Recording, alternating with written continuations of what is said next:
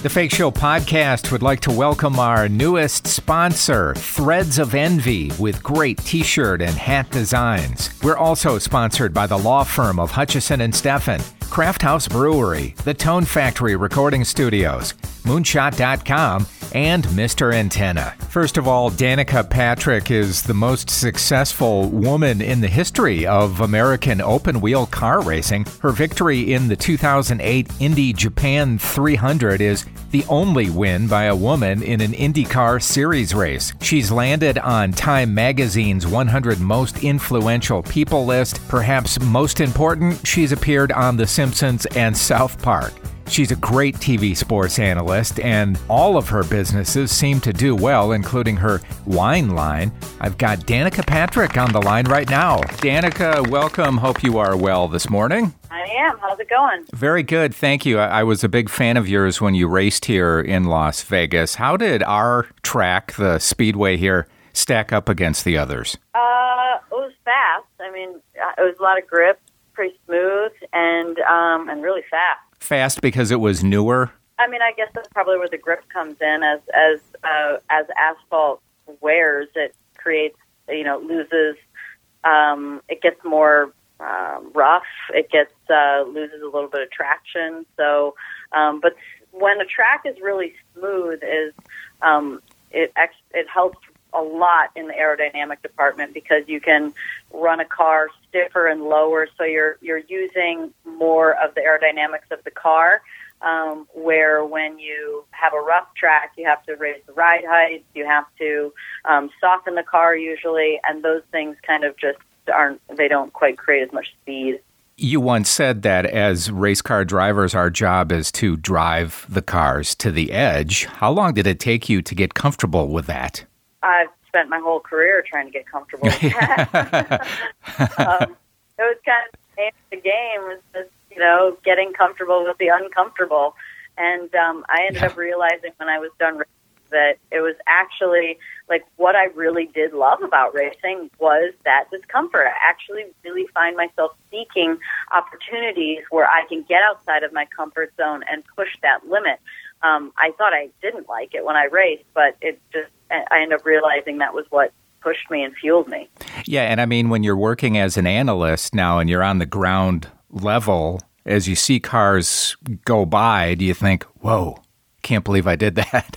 I I do actually. Yeah, I mean I remember when I broadcasted the Indy 500 for the first time a year after I raced in it um, for the last race of my career, and I was like snacking on some like apple chips, and I was like the green flag was dropping, and I thought God, what a different year this is. And then I remember thinking, this was crazy what I did. right. well, and you know, as a young girl and as a lot of drivers, you start out as a go kart driver. Was there a plan to eventually move up, or was it just an organic progression for you? Um, I mean, yeah, it was all a progression. I mean, just started in go karts and um, and then you know transitioned into cars and you know, you just kind of keep climbing that ladder. The the the challenge in racing is that there's no single path. Um, there's a lot of ways to get to the top, and um, so that's great. But it also means you can kind of get lost in it. So I, you know, I'm grateful. I was always, you know, I was at the right place at the right time, and you know, was able to show what I could do when I needed to and, and had people that believed in me. And I think it was your dad who said, don't worry about the guy versus girls thing, just be the fastest that was just the point. Like he didn't care how fast I was compared to anyone. He wanted me, whether it was a guy or a girl, he wanted me to be the, as fast as I could be.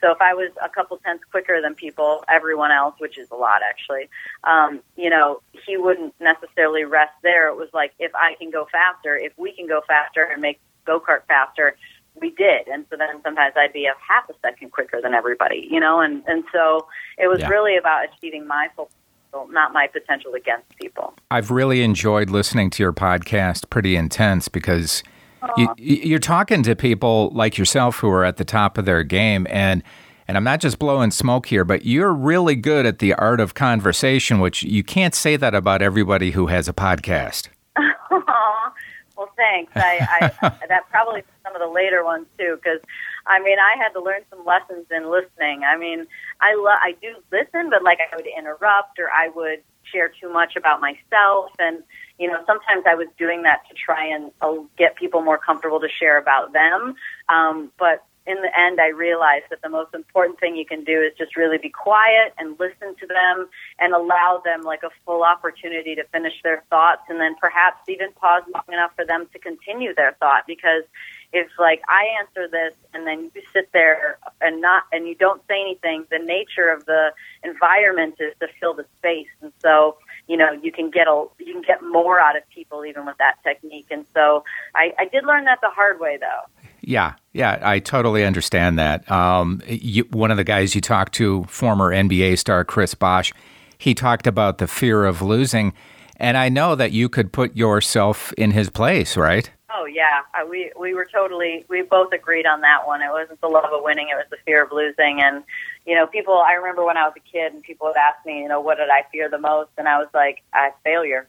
I mean, I don't fear the speed. I don't fear. I fear. I fear failure. Um, and so, yeah, yeah, we resonated on that one. When you interviewed uh, Alex Honnold of Free Solo fame, do you feel like, uh-huh. w- well, that's something I might not try to do? Yeah, I'm not. I'm definitely not free soloing, and then um, outside of that, I, I mean, I actually, I remember when I was much younger, I did like, I climbed one time at a like a sort of place that had like big rock walls, big walls with the colorful fake rocks on. Yeah. And I was pretty good. I, I did like it. Um, it really encourages someone that has a lot of um, upper body strength and flexibility. Um, so I, I did okay, but um, you know his adventures are just out of this world. So um, I'm going to let him be that guy. I'll. Uh, I would need a lot of ropes if I was you did a uh, you did an episode with your pal Kyle Larson, who's just had an extraordinary time in in racing. It was really yeah. it was really an insider's view because you guys had spent so much time with each other on the road. Yeah, yeah. Thank you. It was fun. It's fun to talk to people that are your friends too, and um, you know, uh, it's great to be able to, for people to see that other side of them too, and and and and myself and you know, being able to get a little bit deeper and a little bit more personal. Um, so, and, and also for a race car driver, like, it's not, we don't do a lot of podcasts and we don't do a lot of long format. And so we do a lot of three minute interviews, five minute interviews, you know, it's like very, very quick stuff. And so, um, you know, it's also a good opportunity for fans to kind of know, get to know Kyle a little bit better in a long format. So, um, I love Kyle. I love his wife, Katelyn. Um, they're both really great people. Tell me about your wonderful wine line, Danica Rose. Is, is that the bottle that glows in the dark? Yeah, it does glow in the dark. and um, so the Danica Rose launched in 2020, which is the most magical year for anything to launch. Right. And then, um,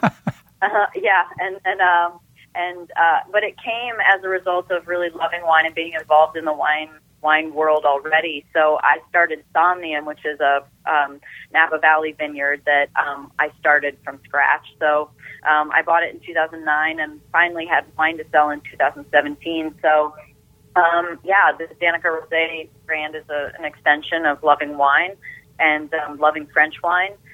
And so, yeah, and then it kind of parlayed itself into a candle company that just launched um, just this year, uh, which is made in wine glasses. So when you're done with the candle, it turns into a wine glass. Oh my God! It was inspired from my trip to Egypt last February, where I where I learned so much about the power of plants flowers and scents and oils and you know the biological effect and emotional effect they have on you. So I turned those um, into four different candles that kind of curate the house. Beautiful. And where can people order the wine and the candles? Um, probably the easiest thing is to honestly just to go to my Instagram, which is just my name, and then there's links to all of them. But they're all very, I mean, like we're really direct consumer with all of it, so you can order them all online at voyantbydanica.com or somniumwine.com or danicarosewine.com. So um, yeah, all you know, brick and mortar are a thing of the past. It's ordering online now. Yeah. Exactly. Danica, I know you're such a busy person. Thanks so much for your time. It was an honor to talk to you. Thank you so much. I really enjoyed it. Now, I'm more of a craft beer drinker, but my wine drinking friends say that Danica's wine is incredible. And of all the great business moves that she has made over the years, I think breaking up with Aaron Rodgers was the best. That finishes off this episode of the Fake Show podcast. Thanks for stopping by. I'm Jim Tofte. I'll see you next time. Listen to The Fake Show anywhere on SoundCloud, Stitcher, iTunes, and thefakeshow.com.